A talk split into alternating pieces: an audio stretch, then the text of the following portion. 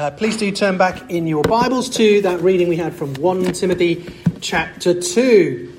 And I obviously apologise that we're not getting to 1 Timothy chapter 2, um, 8 to the end of the chapter. We're not going to be covering that today. And we kind of did that this morning with our session on complementarianism from Claire. Thank you. Um, but we're looking at the first half of the chapter since that's where we've got to. Let me, uh, let me pray as we come to look at that. Heavenly Father, thank you for your word, the Bible. Thank you for graciously choosing to reveal yourself and your ways to us in this book so that we might know you and live lives that are pleasing to you in every way. We pray that our ministries would also be pleasing to you in our churches as we build one another up in love and spur one another on to love and good deeds. Please help us as we look at this passage of Scripture now to understand what it is you would say to us um, and give us a will to obey and to follow what you say for Jesus' sake. Amen. Amen. Well, it's very hard, isn't it, in the midst of uh, all these church conflicts, to know what we're supposed to do at any particular moment. Often it's very easy to see what is wrong, and I guess we all have a view on what the big issue is in the Church of England today. But it's not always straightforward to know how to put things right, especially in a way that won't ride roughshod over all the pastoral relationships that we have. In a crisis of leadership in the church, and that's what we've got, we have a crisis of leadership in the church. It is very simple to make things a lot worse very quickly by doing and saying things that really will not help in the end. Pastoral wisdom is at a premium, especially in situations where we may be struggling with our own inner feelings of anger, resentment, uncertainty, disappointment, and bewilderment. In chapter 2 of 1 Timothy, Paul outlines some of the specific things which Timothy is supposed to bear in mind when he is dealing with false teaching that's doing the rounds in Ephesus. And from here until the end of chapter 3, that has particularly to do with how we ought to behave in the household of God, which is the church of the living God, a pillar and buttress of the truth. That's the end of chapter 3. And of course, there are many other things that should be said about the false teaching and how Timothy is to order the teaching ministry and teaching ministers of the church in chapters 4, 5, and 6. But first of all, he deals with some issues around congregational life and governance.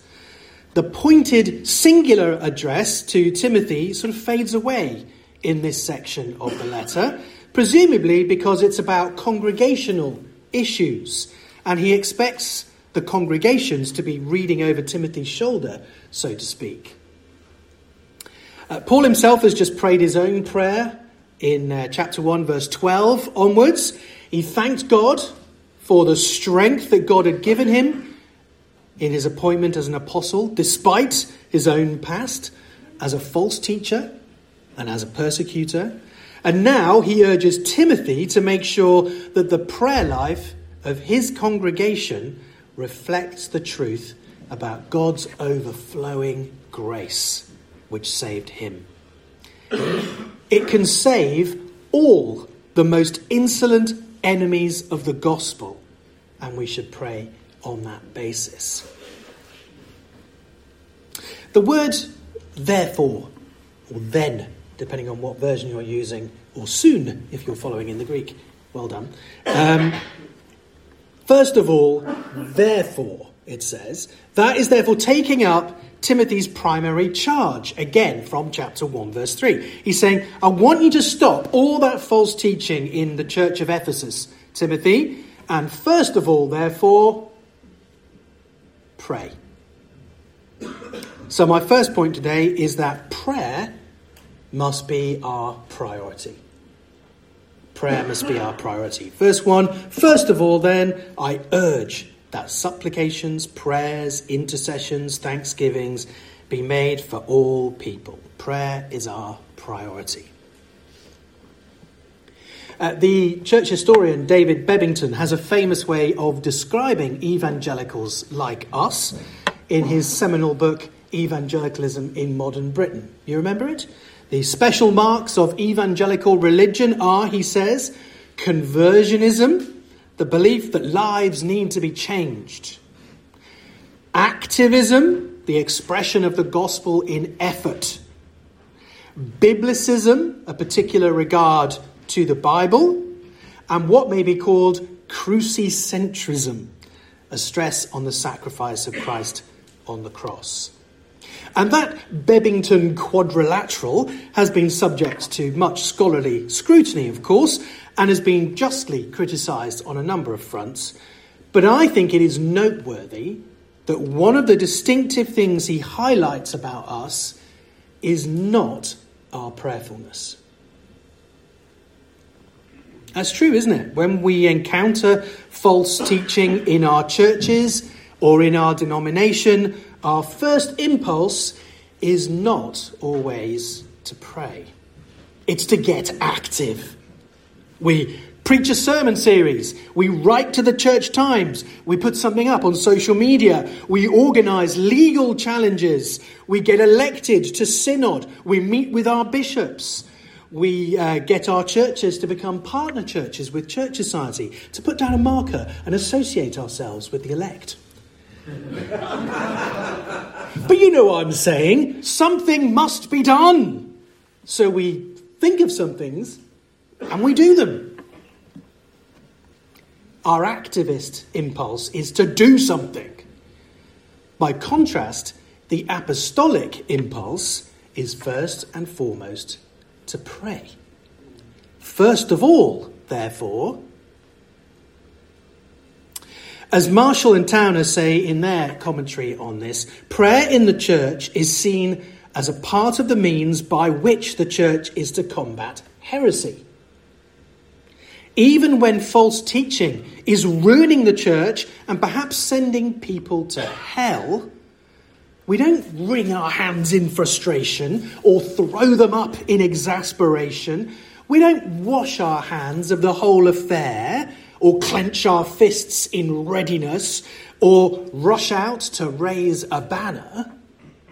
We should gather with the church of God and put our hands together in prayer. First of all, then, I urge you to pray, says Paul. Now, lots of people ask me these days, what is church society going to do? But how few come along to our monthly online prayer meeting to seek God's face and ask Him to intervene first. I know it's from a particular time and from a particular place, but 2 Chronicles 7:14 strikes me continually as applicable. God said, "If my people who are called by my name humble themselves and pray and seek my face and turn from their wicked ways, then I will hear from heaven and will forgive their sin and heal their land. Later in 2 Chronicles 2012, Jehoshaphat prays to the Lord, for we are powerless against this great horde that is coming against us. We do not know what we ought to do, but our eyes are on you. These things were written for our learning. Why do we not usually think of prayer as a form of fighting for the faith? Paul seems to. Everything we do should be suffused with prayer rather than trusting to our own strategies and strengths. People confronted by false teachers often want to imitate Jesus in the temple and get out a whip and overturn some tables. But we would do well to meditate more on his intense prayerfulness. He went off to pray on a mountain by himself. first thing in the morning, while it was still dark, in a desolate place. Are, are you going to say that Jesus was too pietistic in that and wasn't really contending for the faith as he should have been by just praying? Paul was the same. In Colossians, he speaks of contending with all the energy of Christ that works in him for the Colossians and for those at Laodicea. This is about straining, making an effort for something. Paul is contending for the Laodiceans and the Colossians despite never having met the Colossians. So, contending is something that can be done from a distance, presumably by prayer and by working behind the scenes. Just as Epaphras, Paul says, wrestles in prayer for the church at Colossae. In Luke 22, a similar word is used of Jesus in the Garden of Gethsemane as he prayed. And Paul asks the Romans to join with me in my struggle by praying to God for me. So prayer is contending, it is action, just not the one that we might instinctively reach for first. We're meant to offer, he says here, uh, supplications, prayers, intercessions, and thanksgivings. I don't think the point here is necessarily to draw fine distinctions about all the different types of prayer, but supplications, that's petitions, requests for God to give us something or to do something. Prayers, prayers is the more generic word. Uh, intercessions are probably prayers for other people and for situations other than our own, just as we should be interceding this week for our brothers and sisters engaged in spiritual and political combat in General Synod right now. And the big debate this afternoon between 2 and 7, which I'll be listening to on the motorway on the way home. Thanksgivings are expressions of gratitude to God, showing our appreciation for answered prayer and recognizing that He does hear and responds to us. Every kind of prayer is what he's saying. Every different kind of prayer. Talk to God in whatever tone and accent you like. Fast and pray. Pray on your own or with others in church or in an online prayer meeting every first Thursday of the month with Church Society. But if you truly want to reset your leadership, make prayer your priority in the midst of struggles and scandals and schisms. As Luther once wrote, if you intend to do any fighting, fight with prayers. After all, there is no other way by which we might more sharply assail Satan and cause him to totter than with our prayers. So, first of all, when false teaching raises its ugly head and is dealing with, prayer should be our priority, according to the Apostle Paul, anyway. Second, prayer is also our piety. I think that's what Paul is saying here. He writes, First of all, then, I urge that supplications, prayers, intercessions, and thanksgivings be made for all people for kings and all who are in high positions, so that we may lead a peaceful and quiet life, godly and dignified in every way. This is the language of everyday piety a peaceful, quiet life, godly and dignified. That's the kind of life that we should be living as Christians in a hostile world that hates our Saviour and doesn't know His grace. Our prayer is not to be revolutionaries and social justice warriors to change the world in a swelling riot of mass action from below. The goal, says Paul, is a quiet and obedient life. We're not praying to be kings or to overturn kings, but for kings to do their work so that we can do ours, being godly and telling people the reason for the hope that we have.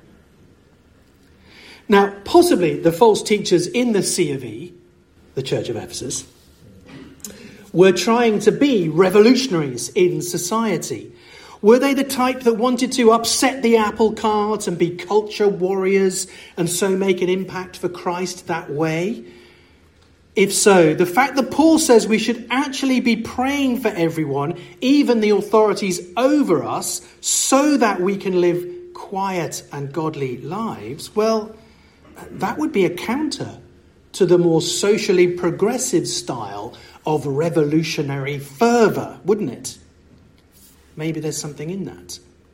Our purpose is not to start a revolt against the Romans, but to live a tranquil and quiet existence as Christians, which stands out for its obedience to authority, its dignified godliness, and its missional presence. Now, is this terribly bourgeois, even selfish, as some people think?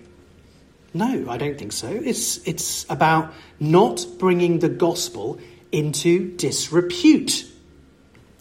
Um, not bringing the gospel into repute, which is an emphasis in this letter. In 1 Timothy 3 7, the minister is to be well thought of by outsiders, so that he may not fall into disgrace, into a snare of the devil. The way that younger Christian widows behave is also to be such that they give the adversary no occasion for slander in chapter 5, verse 14. And then in chapter 6, verse 1, bondservants are also to honour their masters so that the name of God and the teaching may not be reviled. This would seem to indicate to me, anyway, that there was a socially disruptive and disrespectful element to the false teaching in Ephesus, which Paul wants Timothy to correct in the prayer life of the community.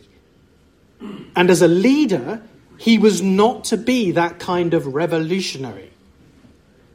And I think there's a similar emphasis in Titus chapter 2 and Titus 3 as well. In fact, back in the very first letter that we have from him, 1 Thessalonians, Paul also tells that newly planted church to live quietly and to mind your own affairs for the sake of the church's good reputation with outsiders. 1 Thess 4. This sort of settled piety, expressing itself in a well ordered life, was not something he recommended only later in his ministry, let alone being indicative of a non Pauline authorship of the pastorals. No, it was Paul's consistent aim for the Christian communities that he was involved with as an apostle. And if you think maybe I'm just having a go at trendy lefty priests, well, let me also add that I don't think Paul is here advocating a top down method of societal change through evangelism of the upper crust. We pray for kings and all in authority, not here so that the elite all become Christians and we can take over, like Constantine the Great did, and make society Christian from the top downwards. Now, it seems he's, he's, saying our goal in praying for kings and all in authority is that we might live a peaceful and quiet life, godly and dignified in every way, that we might be protected from harm by a well functioning judiciary and political system, and not subject to arbitrary impositions which might make our lives and our everyday evangelism more difficult. The sort of thing we saw in the first day from Acts chapter 18 that happened in Corinth when Paul and Timothy were there. Uh, my favourite Catholic commentators, Quinn and Wacker again, say this Rulers are to understand that the public prayers of Christians for the officers of the state are not part of a program that aims at taking over political leadership by bringing about the conversion of secular leaders to faith in Christ and the Christian way of life. Failing that, they are not implicitly threatening revolt, sedition, and treason against those who do not share their beliefs. Their well being as Christians does not depend on Christian rulers. That's a good word for our day and age, when Christianity is now a minority religion again in England. That should not affect the way that we pray and the way that we live. We should always have been aiming to live peaceful and godly lives in our villages, towns, and cities. That was and is the way to win people for Christ. That is the lifestyle which pleases God and attracts people to Him. So, prayer is our priority, and prayer is our piety. Finally, prayer for all is our strategy. Prayer for all is our strategy. Uh, just look at all the occurrences of the word all in this passage. It's very hard to ignore, really, isn't it? It comes every, every verse or so. It's obviously significant for Paul. Pray for all people, for kings and all who are in high positions. Well, that's easy enough. Our prayers should be universal in their reach and scope. Don't miss anybody out. And although the word all isn't there at the end of the passage, it's clearly implied in Paul's appointment as a teacher of the Gentiles. He wasn't just about bringing salvation to his own people, the Jews, he was after the Gentiles. He preached to all. And that is our strategy. You're not actually going to be effective as a minister if you only evangelize and never correct false teaching. We shouldn't begrudge that and shy away from it. But Paul also doesn't want us to miss that our prayers should not be restricted to just us, or to just an in group, or to just people like us. A ministry that counters false teaching must be a promiscuously evangelistic ministry. Just as we don't make a false dichotomy between being pastoral and being a teacher, so I don't think we should have a hard distinction between a ministry that is good at countering false teaching and one that is evangelistically outward looking. No, evangelism to all is part of countering false teaching, Paul says. Just as in 2 Timothy, Paul says that when people gather around them, a number of teachers to teach them what their itching ears want to hear, he says straight away, Timothy, do the work of an evangelist in that context, and always be looking to bring in new people. Prayer for all must be at least a part of our strategy for countering false teaching. And it is prayer for the salvation of all, not just a quiet life here, I think. He doesn't particularly say, pray for kings and authorities to be converted, but that they can do their jobs properly so we can live dignified Christian lives. But here in verses 3 to 7, he does seem to widen it out to the idea of salvation. He anchors the call to pray for all to the saving plan of God. This is good and is pleasing to God our Saviour, in the sight of God our Saviour, who desires all people to be saved. Christ Jesus, who gave himself a ransom for all. What's going on here? Well, in verse 8, Paul says, In every place men should pray, lifting holy hands without anger or quarrelling. So we have to tread very carefully here and not end up quarrelling about the theology surrounding that word all in these verses because it has caused significant disputes and disagreements in the history of theology. James Arminius, for example, said that the Reformed doctrine of predestination is in open hostility to the ministry of the gospel because it hinders public prayers from being offered to God in a becoming and suitable manner that is, with faith and in confidence that they will be profitable to all the hearers of the word. Predestination prevents proper prayer for all people, says Arminius. When There are many among them whom God is not only unwilling to save, but by whom, in his absolute, eternal, immutable will, it is his will and pleasure to damn, according to the Reformed doctrine. John Calvin, on the other hand, speaks of the childish folly of those who represent this passage to be, to be opposed to predestination. So there are huge debates about how to understand all in these verses. And I have views. I've laid out a range of options and opinions about this in my Latimer book on limited atonement, and also in my Reformation commentary on Scripture volume on the pastoral epistles. There's everything in there, from Arminius to Calvin, and you know several in between, including the ever popular middle way of the French theologian Amyraut with his Gallic version of hypothetical universalism. Of course, this is how systematic theology arises in the first place. We come across something in one part of Scripture which seems to be at odds with another part of Scripture. So uh, here we have God desires all people to be saved, and Christ was a ransom for all. But elsewhere, we've got God predestined some and not others. And Christ died for his people, his sheep, his friends, his bride, his church, those given to him by the Father. So, which is it to be?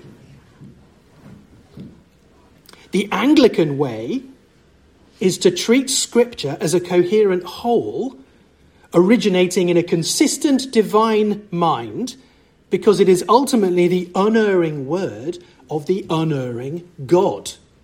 So, as Article 20 of the 39 Articles says, we do not expound one part of Scripture that it be repugnant to another. We don't say one part of the Bible's contradictory to another. It can't be. If there seem to be contradictions, it's because we haven't understood it correctly. We have not taken sufficient account of the differing contexts of these two seemingly irreconcilable utterances of God. The fault is with us, and we must prayerfully apply ourselves to find harmony in the God breathed word without having recourse to foolish human solutions which say, ah, well, scriptures are just a jumbled mess and it disagrees with itself. That is not how Jesus read the Bible. And it's not proper Anglican hermeneutics. So, which is it to be then? Romans 9 and Ephesians 1? Are they to be sidelined when they speak of predestination of the elect? Perhaps God only predestined those that he knew would have faith anyway, and we can get out of the problem in that way, in the direction of Arminius. Or do we slightly fudge 1 Timothy 2 and just focus on the unconditional predestination of the elect and the deserved damnation of the reprobate for their many sins? Or is there actually a way to hold those together? Well, I don't think we need to manufacture some artificial solution here. The answer is to look more carefully at the context and the flow of Paul's thought in each place.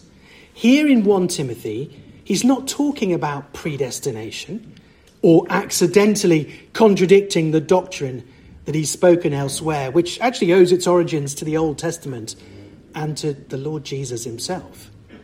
The context here is specific it's about prayers and preaching, not predestination per se. So, uh, William Mounce, in his word commentary, says that the opponents in the Church of Ephesus are teaching exclusivism, limiting salvation to only a select few. The heretics in Ephesus are Jewish legalists of a sort who naturally exclude certain people because that's what their beloved genealogies in places like Genesis tend to do.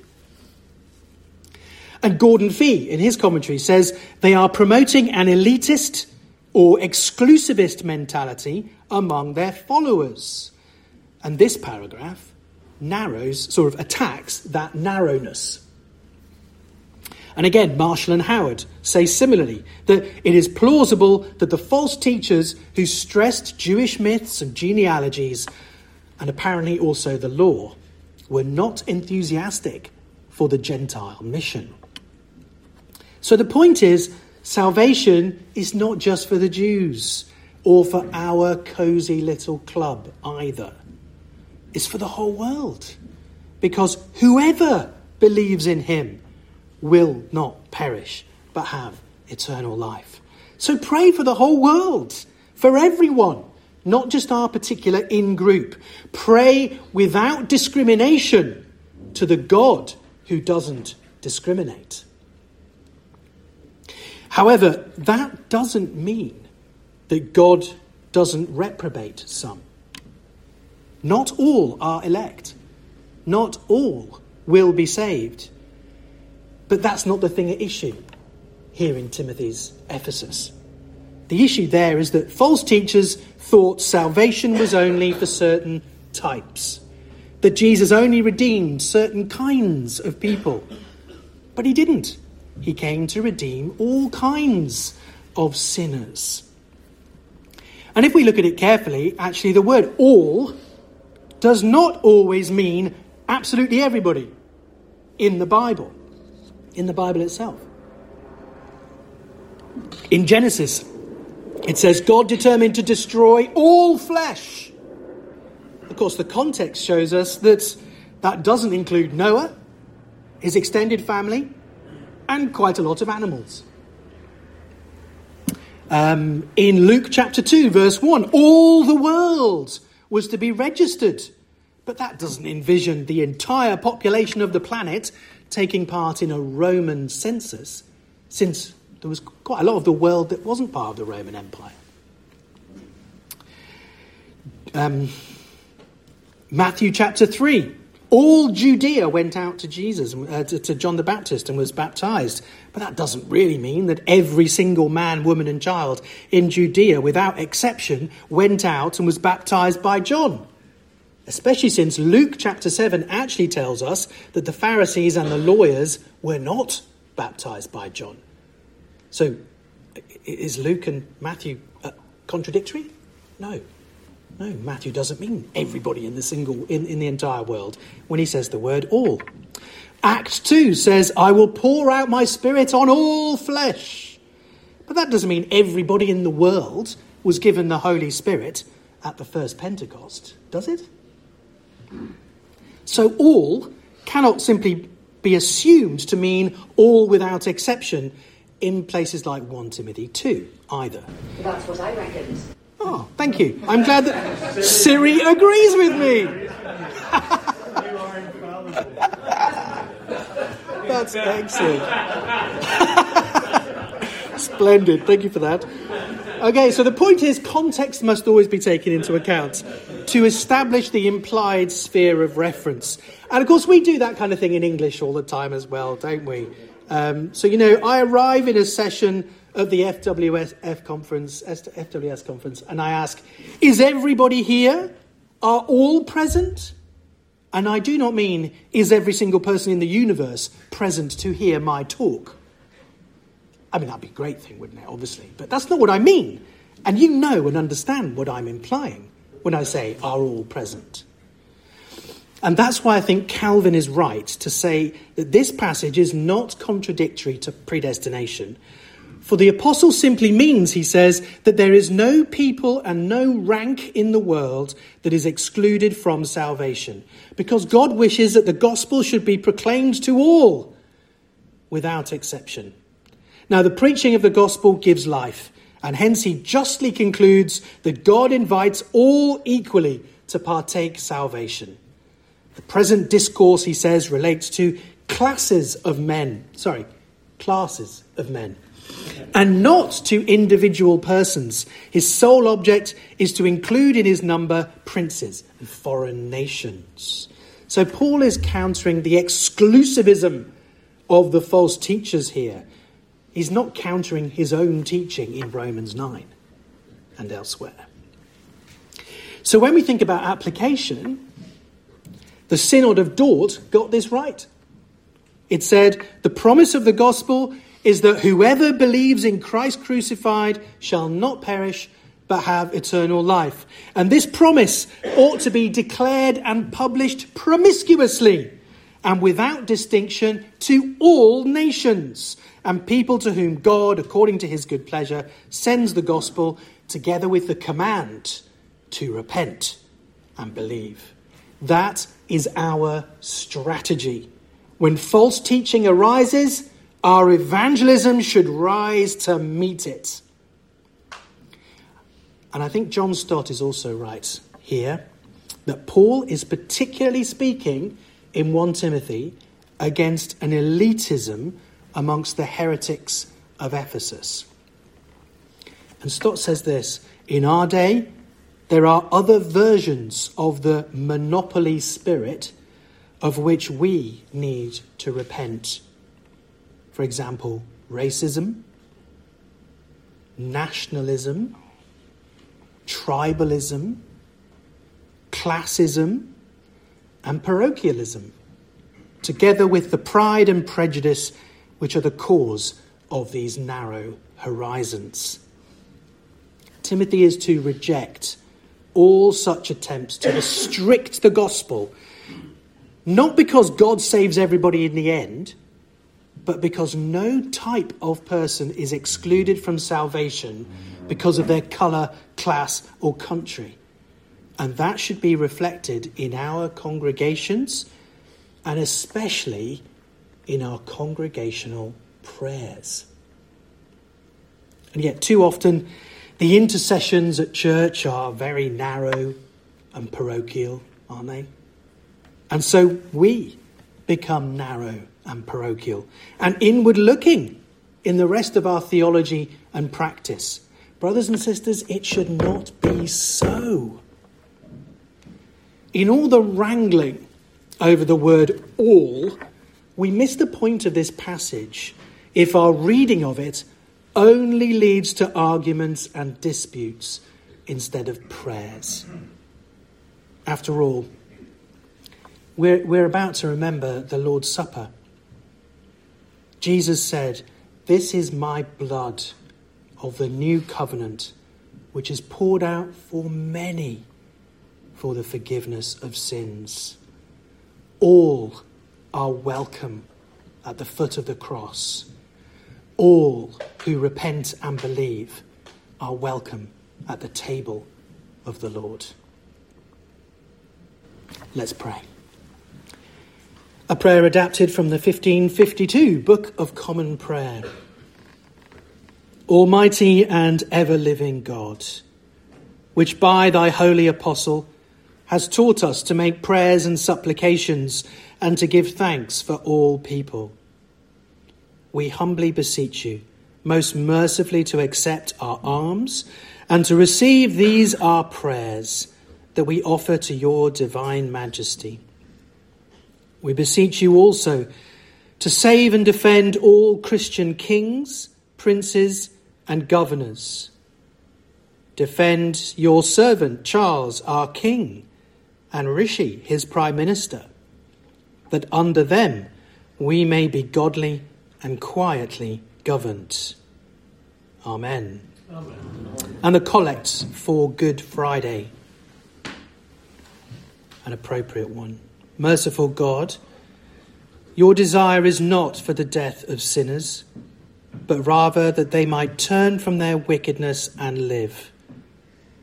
Have mercy upon all those who deny, revile, or malign your name. Take from them all ignorance, hardness of heart, and contempt of your word, and so bring them home to your fold, that we may all be one flock under one shepherd, Jesus Christ, our Lord. Amen.